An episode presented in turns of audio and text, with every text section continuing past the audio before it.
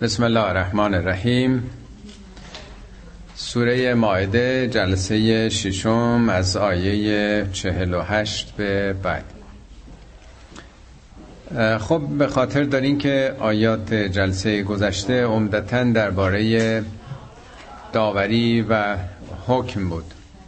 داستان بعضی از یهودیان خدمتون ارز کردم که به خاطر قتلی که ظاهرا انجام شده بود و حکمش در تورات قصاص بود دنبال یک راحلی میگشتن برای فرار این حکم و پیش پیامبر میان برای اینکه یک حکم ساده تری از اسلام بگیرن که پیامبرم البته ارجاعشون میده به کتاب دینی خودشون.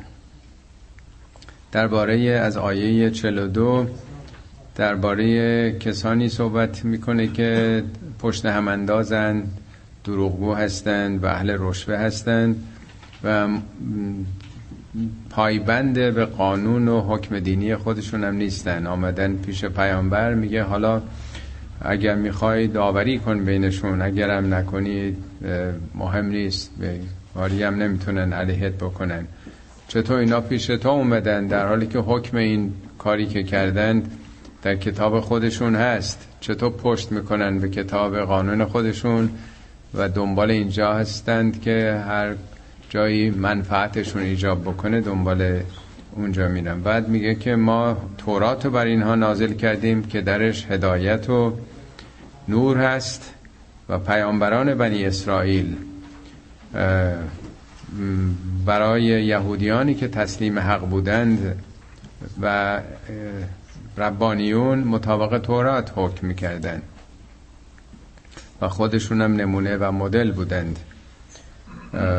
بعد میگه و من لم یحکم به ما انزل الله فاولئک هم الکافرون. این یهودیایی که یمچین احکام روشنی رو دارن در کتابشون وقتی که مطابق اونچه که خدا نازل کرده حکم نکنن این کفره. کفر یعنی نادیده گرفتن و ناسپاسی به این کتاب قانونی که دارن.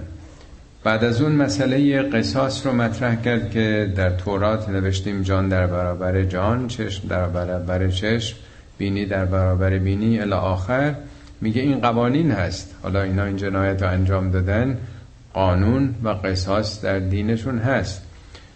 و من لم یحکم به ما انزل الله و اولایک هم ظالمون اگر کسی مطابق حکمی که خدا نازل کرده نخواد عمل بکنه از زیرش در بره یا بخواد شدیدتر عمل بکنه این مرتکب ظلم شده. بعد از اون داستان حضرت عیسی رو مطرح می‌کنه و میگه که به حضرت عیسی هم کتاب رو دادیم انجیل رو که در اونم هدایت و نور و موعظه بود. در آیه 47 هم میگه اهل انجیلم باید مطابق اونچه که خدا براشون نازل کرده حکم بکنن یعنی در جوامع دینی گذشته که قانون اساسی به شکل امروز نبود مرجع مردم برای مرافعاتشون برای اختلافاتشون همون کتاب دینیشون بود. در این مجموعه که دفعه پیش خوندیم سه بار این جمله تکرار میشه. و من لم یحکم به ما انزل الله. کسی اگه مطابق اونچه که خدا نازل کرده قوانین و مقرراتی گذاشته حکم نکنه. یه جا میگه همال کافرون یه جا میگه همال ظالمون یه جا میگه همال فاسقون هر کدوم به تناسب آیه که مطرح هست به گونه ای صفتش رو مطرح می‌کنه. خب این آخرین آیات جلسه گذشته بود. حالا برمیگرده به امت اسلام. و انزلنا الیک الکتاب بالحق مصدقا لما بین یدیه من الکتاب و مهیمنا علیه. خب اینک یعنی بعد از دوران دین یهود و مسیحیت اینک این کتاب رو بر تو نازل کردیم به حق. یعنی این کتاب به قول بعضیا محصول وهم و خیال و یا برداشت های ذهنی و فکری پیامبر نیست. کتابی است که خدا به حق یعنی باطل نیست. برداشت انسانی نیست. از جانب خدا نازل شده این کتاب. و مصدقا لما بین یدیه من الکتاب. قرآن تصدیق کننده حقایقی است که در تورات و انجیل وجود داره. نمیگه در بست اون کتاب رو. چون کتاب موجودی که در اختیار ما هست عینا سخنان حضرت موسی و عیسی که نیست. ولی اون حقایق گفته شده توسط اون دو پیامبرم در این کتاب هست. تورات کتاب تاریخ مجموعه پیامبران بنی اسرائیل. قرنها بعد از حضرت موسی به تدریج اینها نوشته شده. البته شامل اون احکام دهگانه هم هست. انجیل هم همینطور توسط چهار تا از هواریون این چهار کتابش نوشته شده دیگه. که توضیح دادم جلسه گذشته. در قرآن سیزده بار این جمله تکرار شده که قرآن تصدیق کننده اون حقایقی است که اون کتاب است سیزده بار این سخن تو قرآن اومده. مصدقا لما بین یدیه من التورات و الانجیل اینجا اضافه می‌کنه و مهیمنن علیه. مهیمن یعنی نگهدار یعنی محافظ.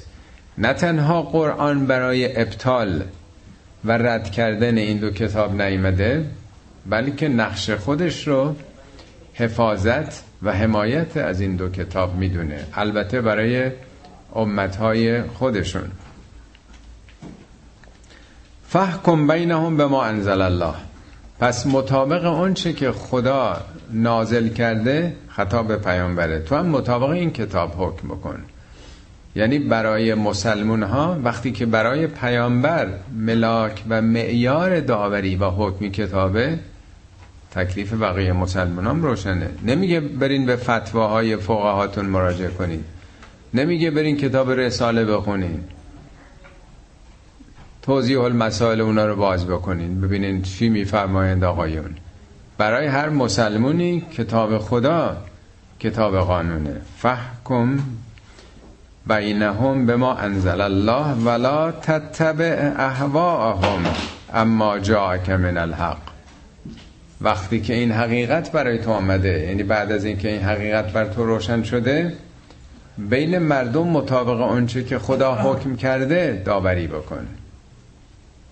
دیگه از این روشنتر نمیشه که ما وقتی قرآن داریم دیگه معنی نداره که بخوایم نظریات فقهی کسان دیگر رو ملاک قرار بدیم. اصل و اساس قرآنه.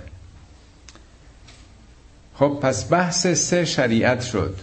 یهودیت مسیحیت و اسلام.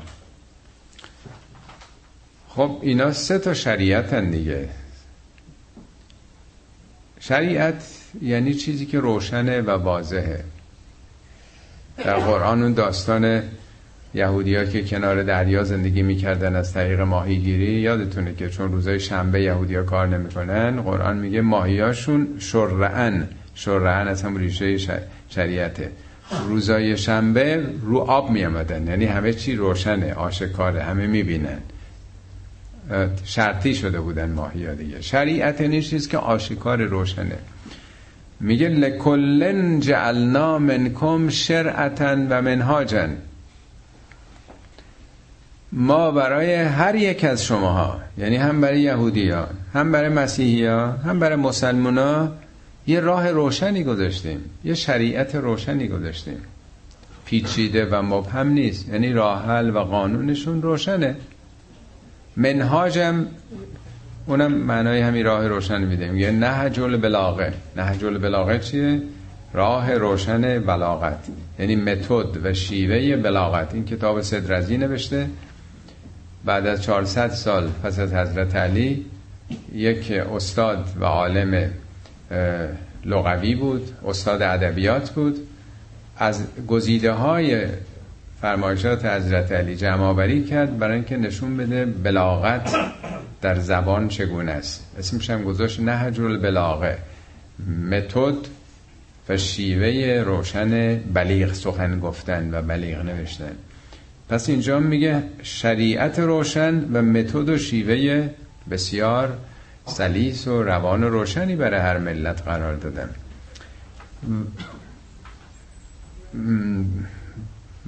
بله ولو شاء الله لجعلکم امتا واحدتا اگه خدا می‌خواست همه شما رو امت واحدی قرار می‌داد. این جمله بارها در قرآن تکرار شده. نه بار در قرآن اومده. ولو شاء الله. اتفاقا دیشب هم یه جلسه بود راجع به همین موضوع صحبت می‌کردیم. در قرآن بعضی جاها اومده ما شاء الله. ما شاء الله یعنی وقتی به چیزی نگاه می‌کنید ببینید مشیت خدا رو. چه خواسته خدا چه مشیتی. میگه وقتی وارد باغ شدی چرا این درخت و این میوه ها و این سبز رو دیدی؟ نگفتی ما شاء الله. مشیت خدا رو ببین از یه آبی خاک چه میوه های متنوعی ساخته. بعضی جاها میگه ان الله اگه خدا بخواد.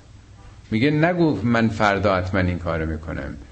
الا ان یشاء الله مگر خدا بخواد. همه چی که دست تو نیست.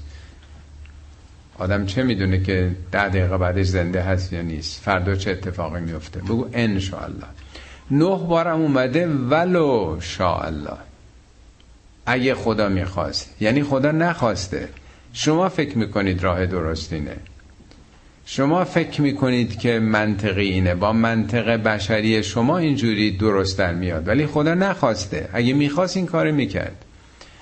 خب ما از جمله انتظار داریم که همه یهودی ها همه مسیحی بیان مسلمون بشن.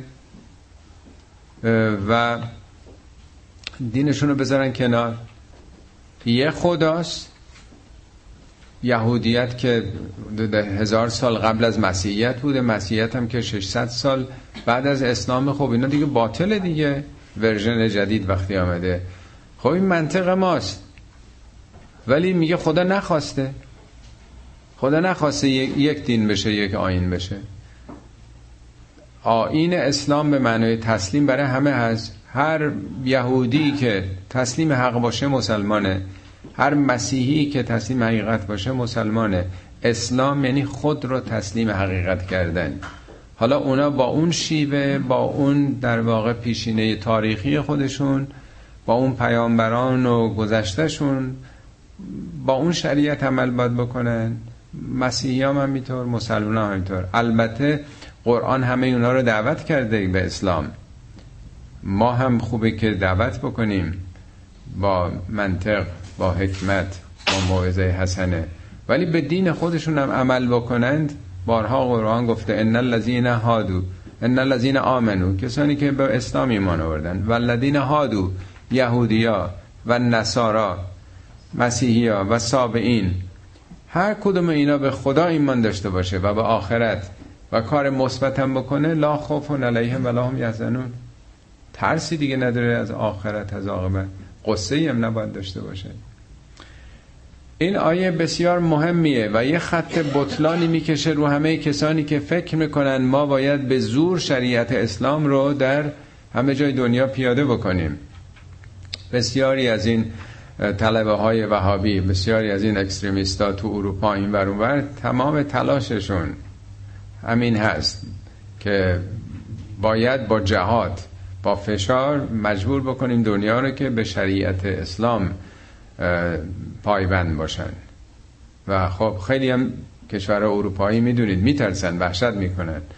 احساسشون اینه که اینا تمام قوانین و مقررات قبل رو می‌خوان از بین ببرن با همین شریعت فناتیکی که دارن و این خشونت ها و رفتارهای داعشگونه شون اون شریعت رو به اون ذهن عقب افتاده ارتجایی خودشون می‌خوان به دنیا تحمیل بکنن.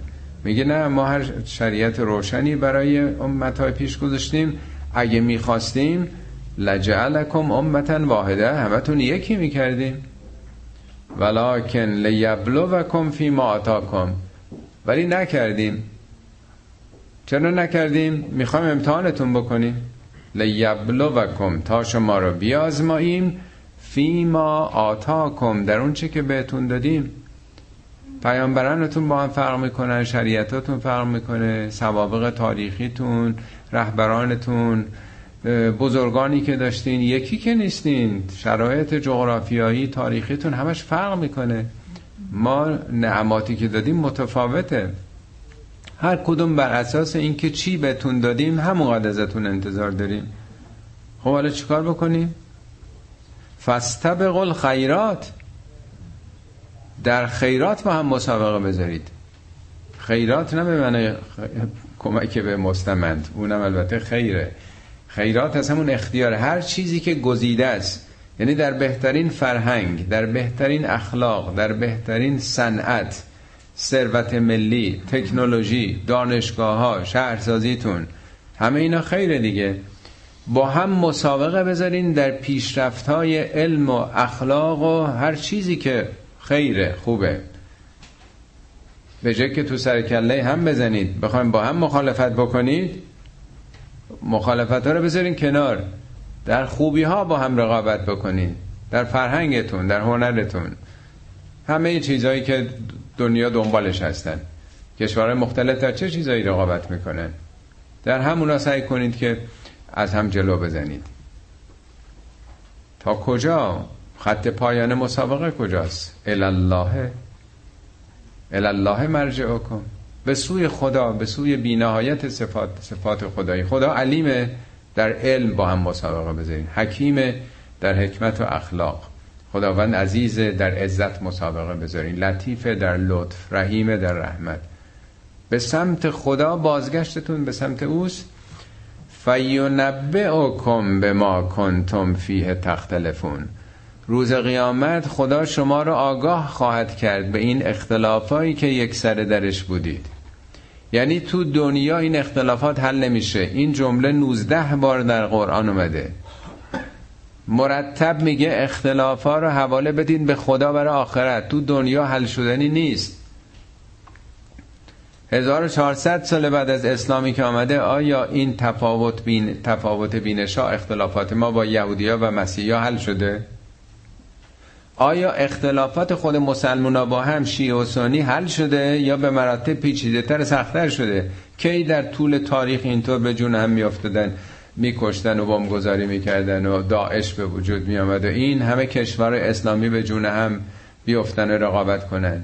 عربستان که خودشو این شریفه این می‌دونن افتخارشون پاسداری از کعبس و از مدینه بدترین و عقب افتاده ترین و مرتجع ترین جوامع اسلامی. کجا مشکلات محل شده؟ میگه ول کنید برید رو نقاط مشترکتون با هم دیگه همکاری بکنید. اختلاف ها رو به خدا حواله بدین. انقدر سعی نکنید که این مشکلات حل بشه. حل شدنی نیست. تا موقع که منیت وجود داره تسلیم حقیقت نیستید هیچ وقت با هم کنار نخواهید آمد. مسابقه در خوبی ها بذارید. و انحکم بینهم به ما انزل الله. خب حالا که پیامبر برای تو این کتاب فرستادیم و ای مسلمونا برای شما قرآن نازل کردیم میان اونها مطابق آنچه خدا نازل کرده حکم بکنید. معیارتون معیاری است که در اختیارتون هست. ولا تتبع اهواهم و از نظریات اونها پیروی نکن. ارز کردم جلسه گذشته چند نفر یهودی آمده بودن. مشکلشون رو با پیامبر در میان میذاشتن. می‌خواستن فرار بکنن از زیر بار حکم تورات و با حق قیافه حق به جانب و در واقع مسئله رو به گونه که خودشون دوست داشتن برای پیامبر تعریف می‌کردن که یه حکم سباکی از او بگیرن. بعدم پیامبر خب حاکم مدینه است دیگه به عنوانی که حاکم مدینه چنین رأی داده و در واقع سوء استفاده از پیامبر می‌خواستن بکنن. خب در اختلافات خیلی مهمه که آدم از دو طرف بشنوه دیگه. حتما تجربه دارید خودتون. در دوستان آشنایان خیشان حتما کسانی بودن که اختلاف زن و شوهر داشتن. بر حسب اینکه کدوم پیش شما بیان شما صد درصد بهشون حق میدین. یعنی اون کسی که برای شما تعریف می‌کنه در واقع همون جوری که برای خودش مطرحه یعنی هیچ وقت نمیگه من چی کار کردم من چی گفتم که او عکس العمل نشون داد. همیشه حق به جانبن تنها به قاضی هر کسی بره راضی برمیگرده. بنابراین وقتی برای آدم مسائل مشکلاتشون رو میگن ناخداگاه آدم دوست آشناش هم از بالاخره حق و یاره راست میگی واقعا چقدر آدم بی جنبه است آدم بدیه همچی رفتاری کرده. همیشه در واقع لازمه که آدم دو طرف رو گوش بکنه کاملا. تا بتونه درست داوری بکنه. تازه معلوم نیست حتما بتونه. بسیار کار دشواری. خب اینا آمدن یه طرف پیش پیامبر با شرح مسئله به گونه ای که حق به سمت خودشون باشه. میگه ولا تتبع احواهم. هوا یعنی در واقع اون نظریات و خواسته ها و تمایلاتشون. و احذر هم من یفتنوک ان بعض ما انزل الله. مواظب باش که کلا سرت نذارن فریبت ندن از اونچه که خدا نازل کرده. یعنی تو باید تمام مدت حواست به این باشه که خداوند معیاراش در قرآن چیه. اینی که حالا انقدر مظلومانه داره حرف می‌زنه خودش رو به گونه ای داره نشون میده که گویا حالا قتلم انجام داده ولی تقصیر کسی دیگه بوده و میگه مواظب باش که فریب این ظاهرسازی ها رو نخوری. فان تولوا فعلم انما یرید الله ان یصیبهم به بعض ذنوبهم. اگرم حالا تو رأی تو دادی و اینها گوش نکردن اعتنا نکردند بدون که خداوند می‌خواد اینا رو به بعضی از عوارض و آثار این گناهانی که کرده گرفتار بکنه. یعنی اینا که دنبال بهانه جویی نمی‌خوان زیر حکم را فرار می‌کنن نتیجه کارشون رو خواهند دید. و ان کثیرا من الناس لفاسقون. بسیاری از مردم فاسق هستن. فسق یعنی خروج از شریعت. یعنی دنبال منافع خودشونن. قلیلی از مردم هستن که حق رو دنبال می‌کنن گرچه به ضرر خودشون باشه. یادتونه خوندیم این آیه رو؟ در سوره نسا میگه شماها باید یا ایها الذین آمنو کونو قوامین بالقسط شهداء لله. شما برای عدالت برپا بشید نمونه و الگوی انسانهای خدایی باشید. ولو علا انفسکم حتی اگه علیه خودتونه. اول والدین علیه پدر مادرتونه. او اقربین علیه خیشاوندانتونه. هر کی می‌خواد باشه. ان یکونو فقرا اگرم فقیر باشن فالله اولا بهما خدا که سزاوارتره. یعنی اگرم فقیرن ناچیزن حق رو قربانی برای خود تو پدر مادرت و دیگران نکنید. اینجا حالا همین رو میگه که بیشتر مردم فسق یعنی خروج از شریعت. براشون معیار حق مطرح نیست. دنبال اینه که کجا حق رو به نفع اونا میدن. آدم ما معیارشون خودشونن. میگه فرایت الذی فرایت الذی اتخذ الهه هوا. کسی که الهش معبودش هوای نفسشه خودپرسته خودشو می‌خواد. بیشتر مردم اینطوری بسیار کمن که سرخم می‌کنن در برابر حکم خدا. تسلیمن حتی به ضرر خودشون بشه. حالا این یهودی آمده بودن که اینجوری مثلا کلا سر پیامبر بزنن افا حکم الجاهلیت یبغون؟ آیا اینا دنبال حکم جاهلیت هستند که نمیپذیرن این حقایق؟ حکم جاهلیت چی بود؟ چجوری بوده؟ قانون جنگل. زور مداری. قانونی که نبوده تو جامعه عربستان. اشراف ثروتمندان قدرتمندان هر غلطی دلشون می‌خواست می‌تونستن بکنن قضات هم که تحت تاثیر اونها بودن. مثل دستگاه قضایی ما دیگه. خیلی رای دور نرین دیگه. به تعبیر حضرت علی میفرماد که خطاب مالک اشتره که میفرستن اونو مصر به حکومت کنه میگه این دستگاه قضا خیلی فاسده. یعمل فیه بالهوا مطابق نظر شخصی عمل میشه و تو به دنیا. دنبال دنیان یعنی حربه قانون یه چماقه. به مخالفین می‌زنن و با قانون از مجرمین از خودیا دفاع می‌کنن. یعنی یه حربه است قانون اساسی حربه است قانون دادگستری دستگاه قضا در اختیار حاکمین مستبد. بنابراین قانون وسیله میشه. فقط شما که هر کسی دلشون خواست از اون استفاده بکنن این دوران جاهلیت حساب کتاب نبوده. ما انزل اللهی وجود نداشته. الحق من قلب. حق با کسی است که قدرت داره. غلبه کرده. میگه اینو دنبال اونه؟ دنبال بیقانونی هستن؟ و من احسن من الله حکما لقوم یوقنون. اگه اینا واقعا دنبال یقینن دنبال آگاهیان بهترین و زیباترین حکم حکم خداست. چه حکمی؟ نیکوتر از حکم خدا. اینا دنبال حقیقت نیستن دنبال یقین نیستن دنبال منافع خودشون هستن. قانون برای خیلی سخته عادت ندارن.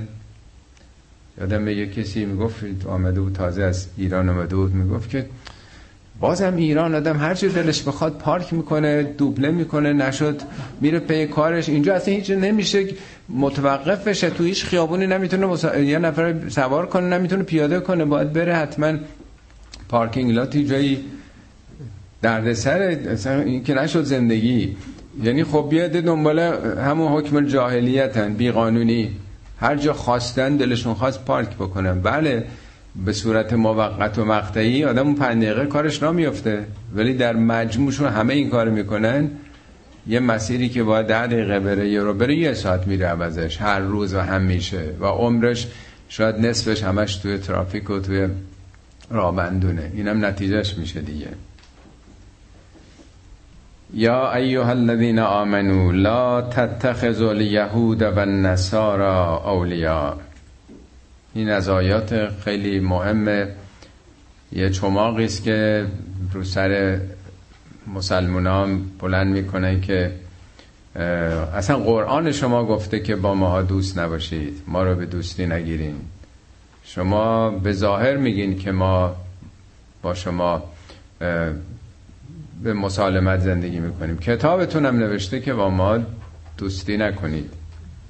همین آیه را میارن براتون. یا ایها الذین آمنو لا تتخذوا الیهود و نصارا اولیا یهودیا و مسیحیا رو اولیا نگیرید. اولیا رو هم ترجمه می‌کنن دوست. خب ما خیلی واجه هایی داریم در قرآن که معنای دوست میده. خود رفیق مربیه دیگه رفیق. از رفق میاد مدارا. رفیقم یعنی دوست. صاحب چی میگن؟ صحابه پیامبر. دوست دیگه نیست.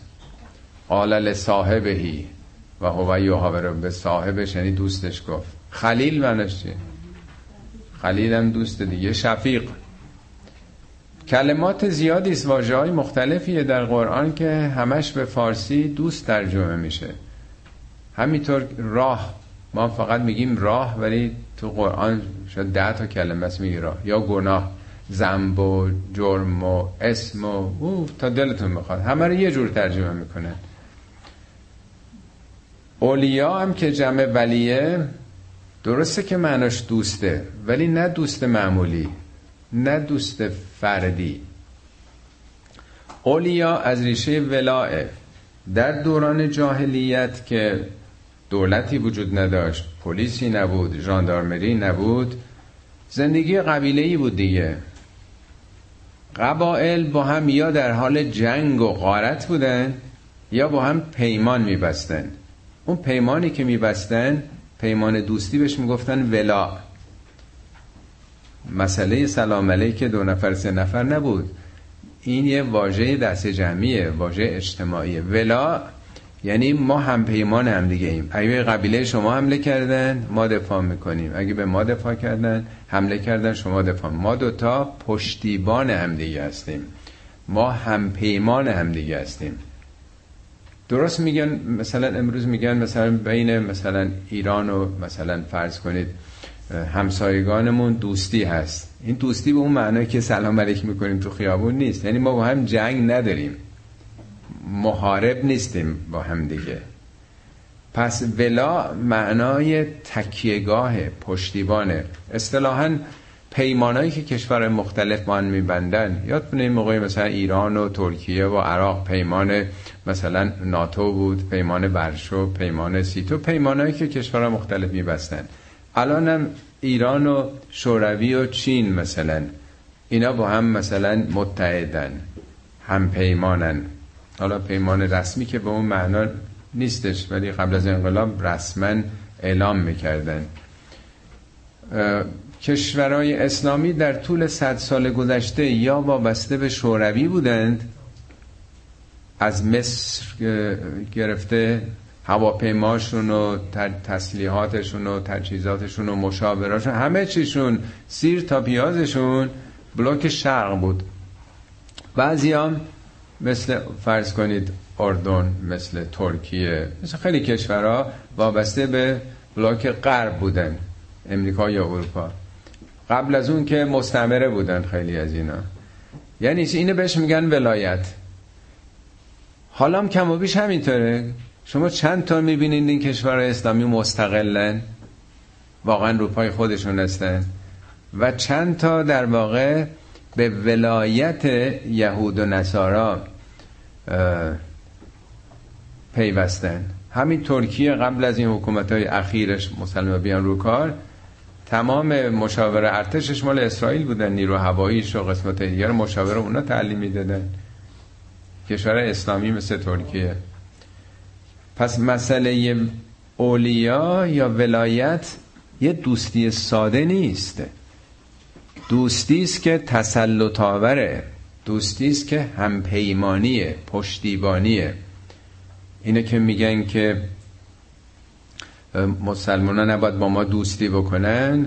قرآن صریحا به ما تو سوره ممتحنه آیه 7 و 8 میگه از غیر مسلمونا اگه دو کار با شما نکرده باشن یک شما رو به خاطر دین باهاتون نجنگیده باشن دوم از شهر و دیارتون بیرون نکرده باشن حتما بهشون احسان بکنید بر بکنید و حتما باشون روابط عادلانی اقتصادی داشته باشین. میگه لا ینهاکم الله. هرگز خدا نهی نکرده. ان الذین لم یقاتلوکم.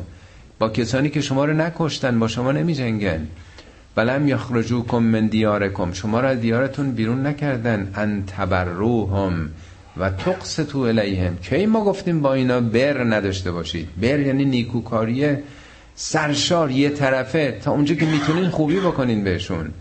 و تقسطو الیهم باشون قسط داشته باشین یعنی عدالت. انما ینهاکم فقط ما شما رو نه کردیم از این که با اونایی که با شما به خاطر دینتون می جنگن و شما رو آواره کردن از مملکت خودتون اینکه ولایت اونا رو نداشته باشین. باز نمیگه اونا رو ترور کنید میگه ان تولوهم ولایت اینا رو نپذیرید. ولایت یعنی چی؟ یعنی همین کاری که 90 درصد کشور اسلامی و مسلمان گرفتارشن. یعنی عدم یعنی وابستگی به اونها. همه چی اون از اختیار اونها باشه. همه مشاورا همه چی. یعنی آقا بالا سر اونها باشه. اینو داره میگه. چرا؟ برای اینکه بعضهم اولیا بعضن. برای اینکه اونا با هم دیگه متحدن.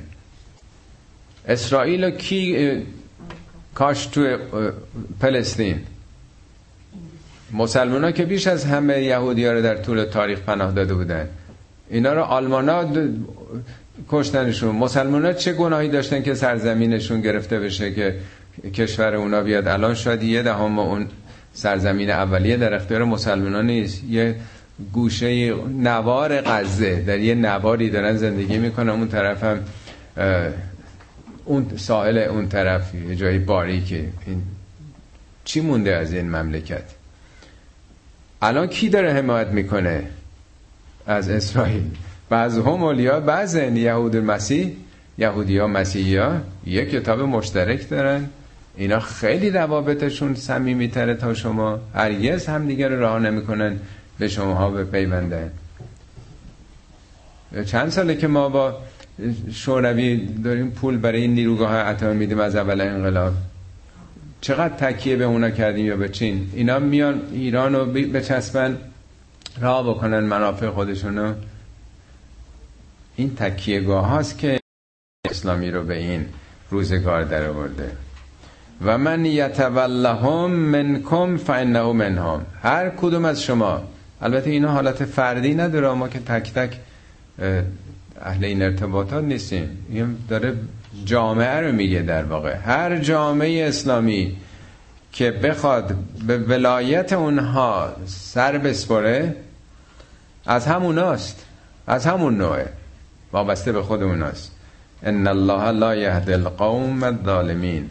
خداوند مردم ستمگر رو یعنی ستمه. ستم بزرگیه که جامعه اسلامی بخواد تکیهگاهش به جای دیگه باشه.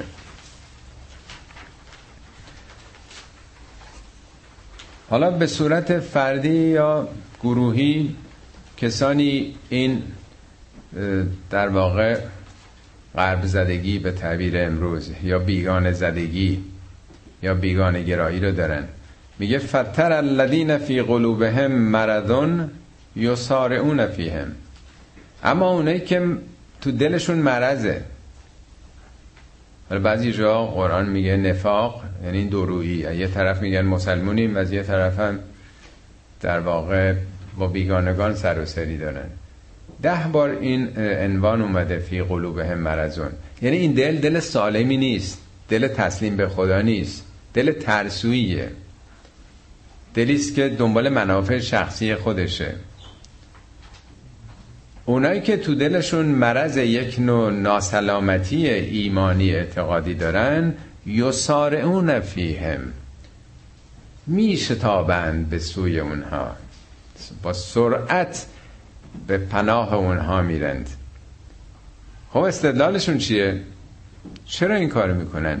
یقولون نخشا ان تصیبنا دائرتون میگن ما نگرانیم که یه گرفتاری مشکلی پیش بیاد.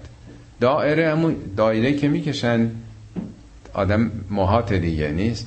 حوادث و اتفاقاتی هم که پیش میاد درست مثل دایره مثل این که آدم دست و بالش رو میبنده. آدم تو تنگنا قرار می‌گیره. راه خلاصی نداره. باور نمی‌کرد آخه مسلمان ها که هنوز ضعیفن. این همه قبایلی هستن. یهودی ها قوی مسیحی ها امپراتوری بیزانس. نکنه یه روز اونا برنده بشن بدبخت و بیچاره بشیم. ما باید بالاخره روابطمون رو با همه جا داشته باشیم دیگه. یه کسی تو ایران میشناختم این هم با مرحوم پدر و مرحوم طالقانی و مسلمان اینا خیلی ارتباط داشت و هم با ساواک ارتباط داشت با دستگاه های به صلاح دولتی با همه جا. می‌گفت فرج و بادی آدم یه آب نمک خوابونده داشته باشه. کارش هر جا گیر افتاد. یعنی بعضیا می‌خوان همه رو داشته باشن تا هر مشکلی پیش آمد مسئلهشون حل بکنن. یعنی هدف خوده می‌خوان که زندگیشون درست بچرخه. میگه یه ده مسلمونن تو مسلمون هم هستن ولی سعی می‌کنن روابطشون هم با دشمنان مسلمون ها حفظ بکنن برای اینکه اگه یه وقت اونا برنده بشن اونا پیروز بشن بگه ما با شما بودیم با ما با اونجا زندگی می‌کردیم. و ما دلمون با شما بود.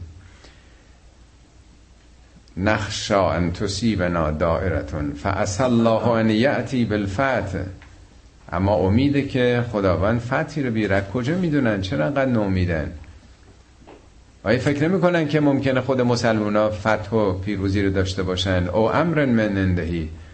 یا نه اگه پیروزی نظامی نیست در یه شرایط خوبی قرار بگیرن اقتداری پیدا بکنن کسی نتونه دیگه آسیبی بهشون برسونه.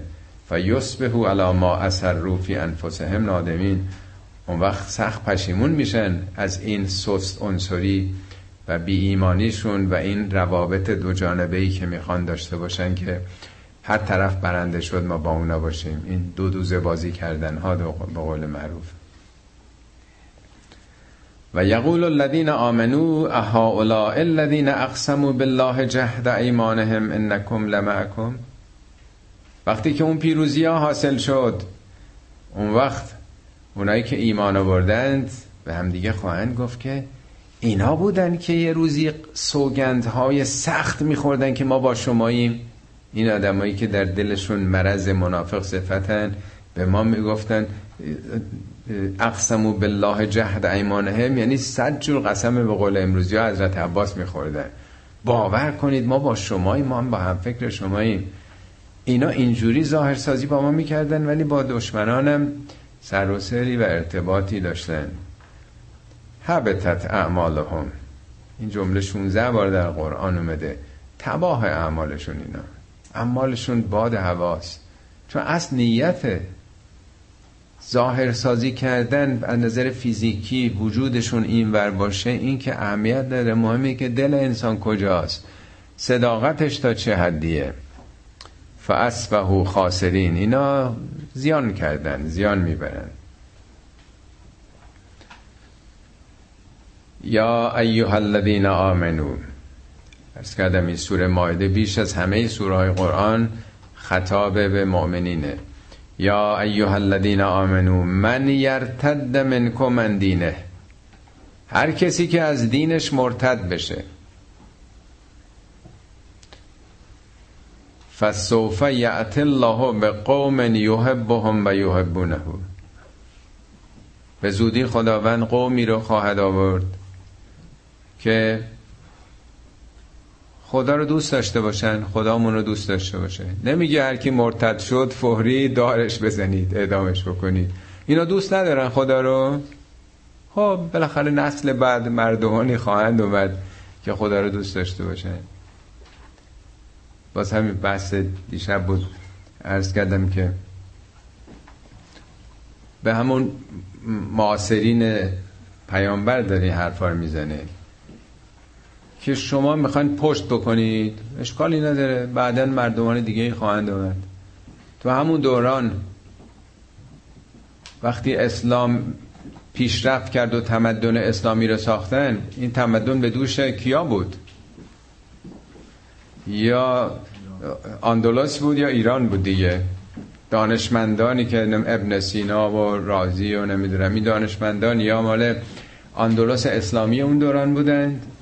یا این طرف یا بعدها کشورهای مجاور و نمی‌دونم شرق آسیا و چند درصدشون مال مکه و مدینه بوده؟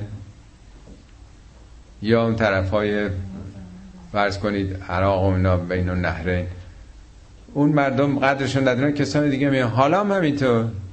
خدا هیچ قراردادی نبسته هیچ تضمینی نداده که حتما از بین عربا یا مسلمان های فعلی اینا آینده اسلام به دوشون هست. ممکن است نمی‌دونم مالزی و اندونزی و اون طرف یا از فرض اروپا یا از امریکا اسلام در آینده از این مناطق رشد بکنه و در واقع پرچم اسلام به دوش غیر از نسل های بعد ما باشه هیچ تضمینی خدا نداده به ما که حتما ما صاحب این اندیشه هستیم.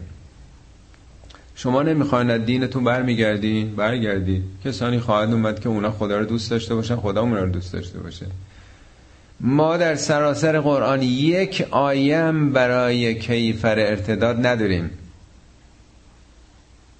نه تنها نداریم بلکه قرآن میگه کاری به کارشون نداشته باشین. و زر الذین یلحدون فی اسماء اونایی که ملحد هستن به حال خود آزاد بگذارید. علاوه بر این آیه سوره آیه 217 بقره هم بخونید. اونجا هم باز همین میگه. یک بار در قرآن مسئله این نیمده کسی اگه مرتد شد حتی حق دارید بگیم بالا چشم تبروز. چه برسه بخوام بکشینش. اینی که میگم باید حکم خدا رو تبعیت کرد نه اونچه که فقیهان در طول تاریخ گفتن. این یه نمونش اولا ارتدادی که در قرآن هست ارتداد عملیه. نه تئوری نه نظری. یعنی چی؟ یعنی یه نفر که مسلمونه به پیونده به دشمنان به ولایت اونا بره با اونا سر و سر داشته باشه. این آقایون ارتداد عملی رو که پشت کردن به مسلمون هست و پیوستن به دشمنه تبدیل کردن به ارتداد فکری. اگه تو نماز نخونی بگید نماز روزه مال قدیم بود مرتدی کشته میشی. مرتد فطری چون پدر مادرت مسلمان بودن. کتاب های شیعه و سنی رو بخونین هر دوش. پر از حکم اعدام مرتده. مرتدم میگن هر یک از ضروریات دین رو انکار بکنه. هر یک از ضروریات رو. روز دیگه مال قدیمه حالا نبوده کافیه که مرتد اعلام میشه. مگه اول انقلاب آقای خمینی نگفت که جبهه ملی مرتده؟ جبهه ملی نه یه نفر. بارها اینو گفتن. چرا مرتد جبهه ملی؟ برای اینکه لایحه قصاص رو قبول ندارن. لایحه قصاصی که آقای اردبیلی و آقای دکتر چی بود؟ نخه. لایحه‌ای که در واقع دکتر بهشتی دادن به مجلس. اینا ایراد داشتن به این لایحه. کجا حکم قصاص ولی به حال این حربه تکفیر هست دیگه. آقایون حربشون نمینه دیگه. یه جبهه ملی میشه دیگه مرتد. ما مطلقا نه سنگسار داریم در قرآن. این برساخته شده های فقیهان در طول تاریخ مطلقا در قرآن یک بارم سنگسار نیست یک بارم نه در قرآن کیفری برای ارتداد وجود داره نه در سنت پیامبر. البته همه اینا گناهه ولی مربوط به خداست در آخرت. کسی حق نداره اگر یه کسی دینشو گذاشت کنار یا یه چیزی رو قبول نکرد بگیم باید جانش گرفته بشه. قومی خواهند آمد اگه شما مرتد بشید که یحبهم و یحبونه ازلت علی المؤمنین. مؤمنین اعزت علی الکافرین که در برابر مؤمنین یعنی هم فکرانشون هم دینانشون خاضعن فروتنن از جمع زلیله یعنی در گردنکش نیستن. زود دعواشون بشه دست به یقه بشن رگ گردنشون باد بکنه فوش بدن ناسزا بدن. با هم دیگه فروتنن اهل گذشتن اهل محبت هستن.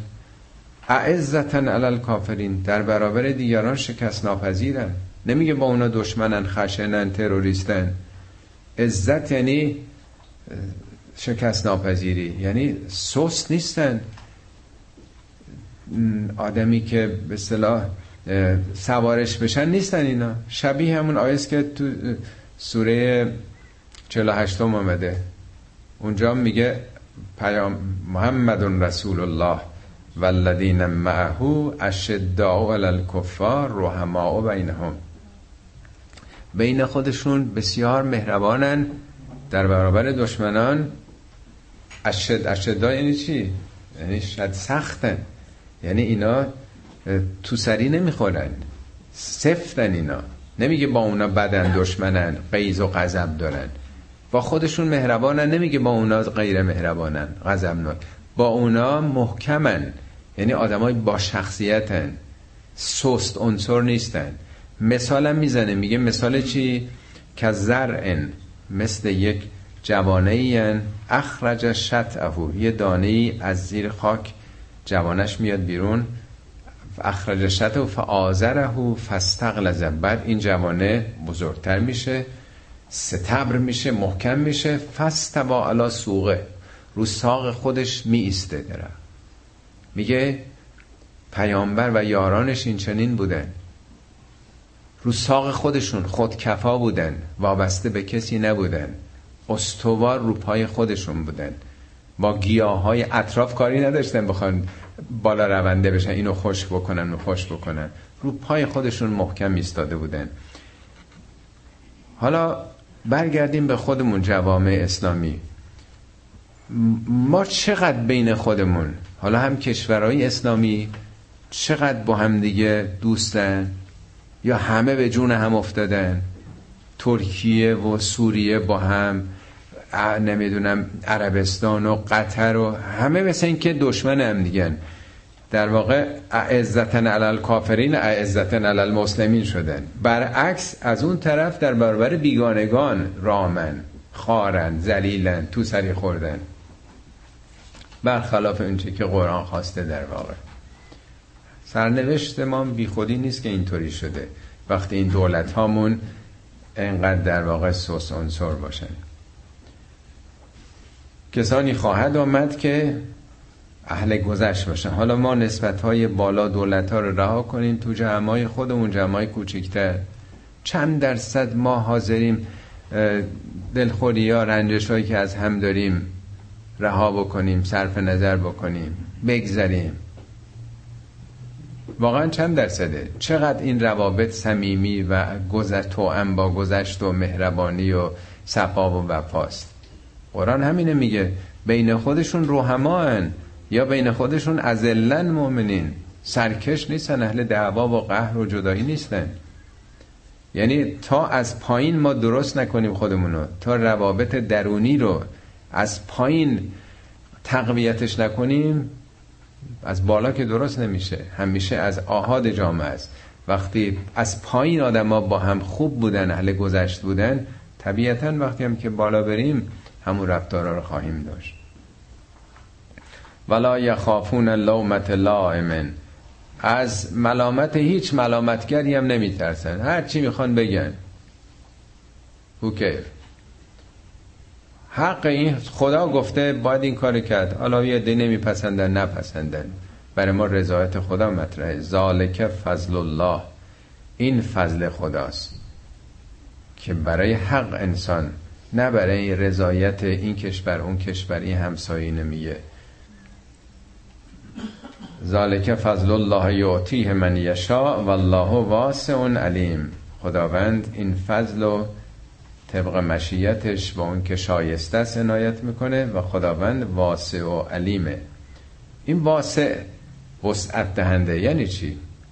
وسعت دهنده در برابر تنگناهاست وقتی یه کشوری یا یه فردی در تنگنا قرار گرفته مشکلاتی براش هست بسته شده راه نجات خداست که واسع. هفت بار اومده خداوند واسع علیمه. یه جا میگه واسع المغفر است. خداوند مغفرتش وسیعه رحمتش همه جا گرفته. یه جا میگه واسعا حکیما. وسعت بخشیش رو حکمته. و وارد مختلفی تو قرآن بده. رحمت خدا مغفرت اینا. همش بی حده مثل بهشتش که میگه ارز و هست سماوات و الارض. یعنی اگه شما سراغ خدا برید خدا وسعت میده به شما. اقتصادتون رو وسعت میده. فرهنگتون و علمتون و دانشتون و عزتتون و از این تنگناهایی که گیر کردین فقط خداست که می‌تونه وسعت بده شما رو نجات بده از این تنگناها. دو آیه بعدیش هم بخونیم یکیش از آیات خیلی مهمه. خب تو این مجموع آیات دوازده بار واژه ولایت اومده. در هیچ سوره ای در قرآن انقدر که در سوره ماعده روی ولایت تکیه کرده در هیچ سوره ای نیست. برای اینکه این آخرین سوره قرآنه. این سوره تمام شد پیامبر چند هفته بعد یا چند ماه بعد از دنیا رفتن. مهمترین توصیه پیامبر استقلال مسلمون ها و روی پای خود ایستادن اونها بود. برای این مسئله ولایت به معنای خودکفایی تکیه کردن رو خودی ها مهمترین مسئله است که پیامبر با این پیامشون دنیا رفتن.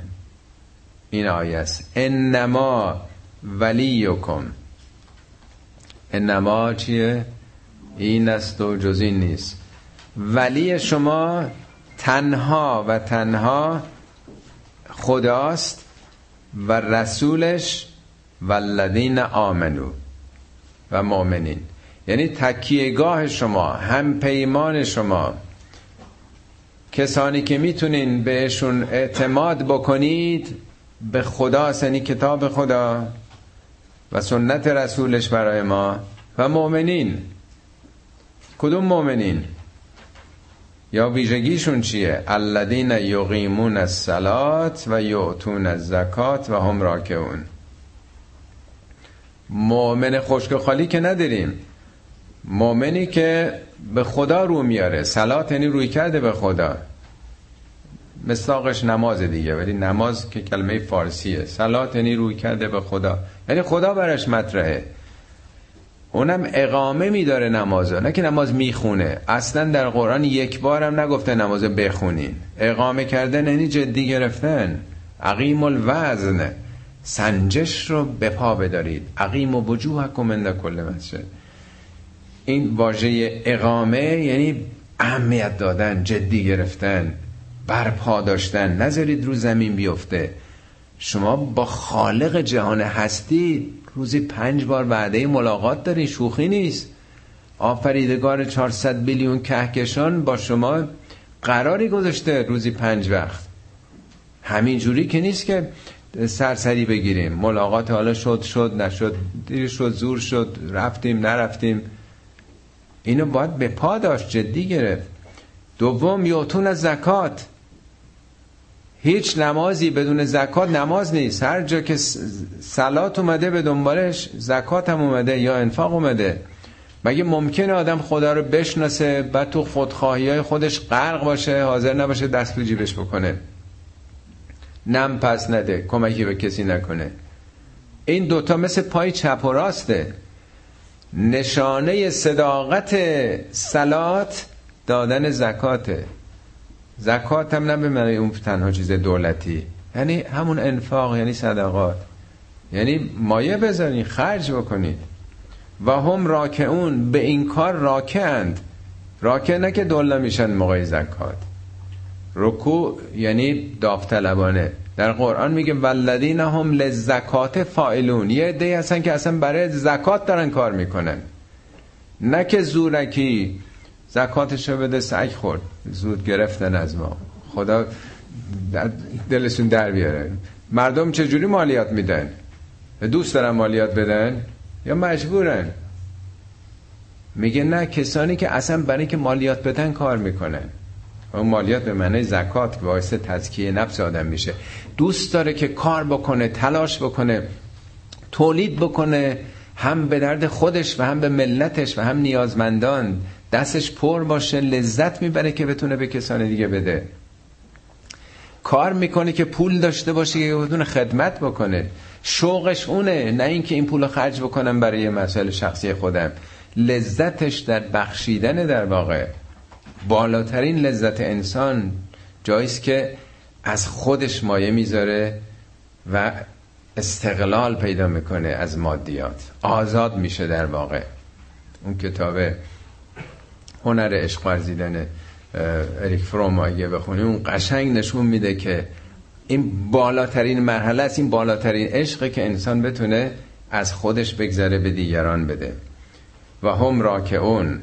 به این کار راکن. این آیه البته آیه معروف همطور که می‌دونید بسیاری از مفسرین شیعه هم بهش استناد کردن. اون شاعر معروف ما هم شهریار میگه برو ای گدای مسکین در خانه علی زن که نگه این پادشاهی دهد, دهد از کرم گدارم خب داستانی در واقع نقل کردن که حضرت علی در نمازی بودند و یه سائلی گدایی آمد و طلب کمک کرد و حضرت علی هم در حالی که رکو در حال رکوع بودن این انگشترشون رو اشاره کردن و اون گدا آمد و گرفت و رفت. و بعضی هم تو اصول کافی است میگه این انگشتر به اندازه مالیات سه سال یمن بوده. حالا شهریارم که میگه دهد از کرم نگین پادشاهی. خب همه اینا سال برانگیزه که چقدر این قصه قصه درستی است. اولا نماز حضرت علی که می‌گفتن که از تیر موقع نماز از پاشون در می آوردن انقدر غرق توجه به خدا بودن در نماز حواسشون به این بوده که حالا پاسخ به اون در واقع سائل رو بدن. در ثانی کدوم سائلی در نماز جماعت وقتی امام داره تلاوت قرآن و نماز می‌کنه بقیه هم ایستادن. کدوم سائلی؟ ما که در عمرمون تو مساجد می‌رفتیم همیشه صبر می‌کنن وقتی نماز تمام شد و الله اکبر گفتن میاد میگه من گرفتارم مشکلم. هیچ سائلی نمی‌ذاره اون وسط بذاره بره. بالاخره اگرم اون وسط که همه مشغول استماع امام هستند حداقل میمونه دیگه. و بعد این آیات موقع که نازل شده حضرت علی حد اکثر 32 سالشون بوده. نگین پادشاهی نداشتن خلیفه هم نبودن. حضرت علی 25 سال بعد از پیامبر خلیفه شدن. کدوم نگین؟ حضرت علی هم که میفرمند که با دو قرص نان این تو خطبه عثمان ابن حنیفه میگه من با دو قرص نان زندگی می‌کنم. اونم که اگر کسی فقیری بینوایی بود همون قرص نانشون هم حتی اگر روزه بودن به اونا می‌دادن. آیا نگین انگشتری که نگین پادشاهیه معنیز مالیات سه سال یمنه در دستشون بوده حضرت علی؟ حضرت علی که عرض کردم که نه کلید دار بیت المال بودن نه نقشه حکومتی داشتن اون موقع. تازه مگه آقایون نمیگن که تو نماز انگشتر رو نباید به دست کرد. طلا و نقره. چطور حضرت علی این ثروت رو تو انگشتشون گذاشتن؟ و بعدم یه کسی رو که نمی‌دونن کیه. آدم در رکوع که نمی‌بینه. چطور ممکنه انگشتر رو بده به یه کسی که سائلی که نمی‌شناسی این اصراف نیست؟ ببینید قلوف تا کجاها میره و چطور در واقع یه امر بدیهی همه می‌دونن. هیچ توجه هم نمی کنیم که حضرت علی اون موقع خلیفه نبودن. و اصلا هیچ چیش نمی‌خوره با زندگی حضرت علی چنین چیزی. و بعدم انگشتر. انگشتری که پیامبر یا حضرت علی زمان خلافت داشتن این مهر خلافت. انگشتر تزیینی دست نمی‌کردن. ما حالا امضا می‌کنیم اون موقع مهر حکومتی بوده. مهر می‌زدن. مثل سلیمان هم انگشتر داشته که تز مرد که تزیین انگشتر نمی‌کنه دستش. آیا مهر حکومتی رو حضرت علی که اون موقع حاکم نبوده اگرم بودن مهر حکومتی رو حق امضا رو می‌دادن به کسی دیگه ای؟ همه اینا از اینجا ناشی شده که ما به جای توجه به این کلمات فارسی چون می‌خونیم. توجه نکردیم. راکع به معنای تسلیمه به معنای در واقع با رغبته حالا تو پاورقی بنده نوشتم. قرآن به مریم هم میگه میگه یا مریم مقنطی لربک وسجدی ورکعی مر راکین ای مریم سجود بکن و رکوع بکن. تا آن جالب رکوع هم بعدن میگه.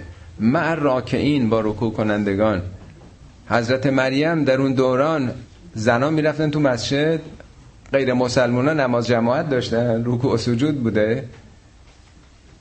و فرامون توی قرآن اگر ببینید معنای چه سجودی که میگه آسمان ها همه کوه ها سجده می‌کنن درخت ها سجده می‌کنن ببین معناست؟ رکوع هم همینطوره. در حال این آیه خیلی بحثنگیزیه که متاسفانه نمی‌دونم چرا حضرت علی زندگیشون نهج و براغشون تمام ایام زندگیشون سرشار, سرشار از حقیقت و فداکاری و ایثار بوده. همه اینا رو رها کرده. این کتاب نهج و براغه رو گذاشتن خاک بخوره. اون وقت به چه قصه هایی پرداختن و چه قلوب هایی تو این زمینه کردن. اصلا معنای ولایت هم به معنای حکومت نیست. تو این مجموعه وقتی ببینید به معنای همون تکیهگاه و پشتیبان و در واقع دوست قابل اعتماده. آخری آیه و من یتول الله و رسوله والذین آمنو فان حزب الله هم الغالبون. هر کسی که ولایت خدا و رسولش والذین آمنو رو باز ببینید شخص نیست. هم آیه قبلی میگه والذین آمنو والذین جمعه یه نفر نیست.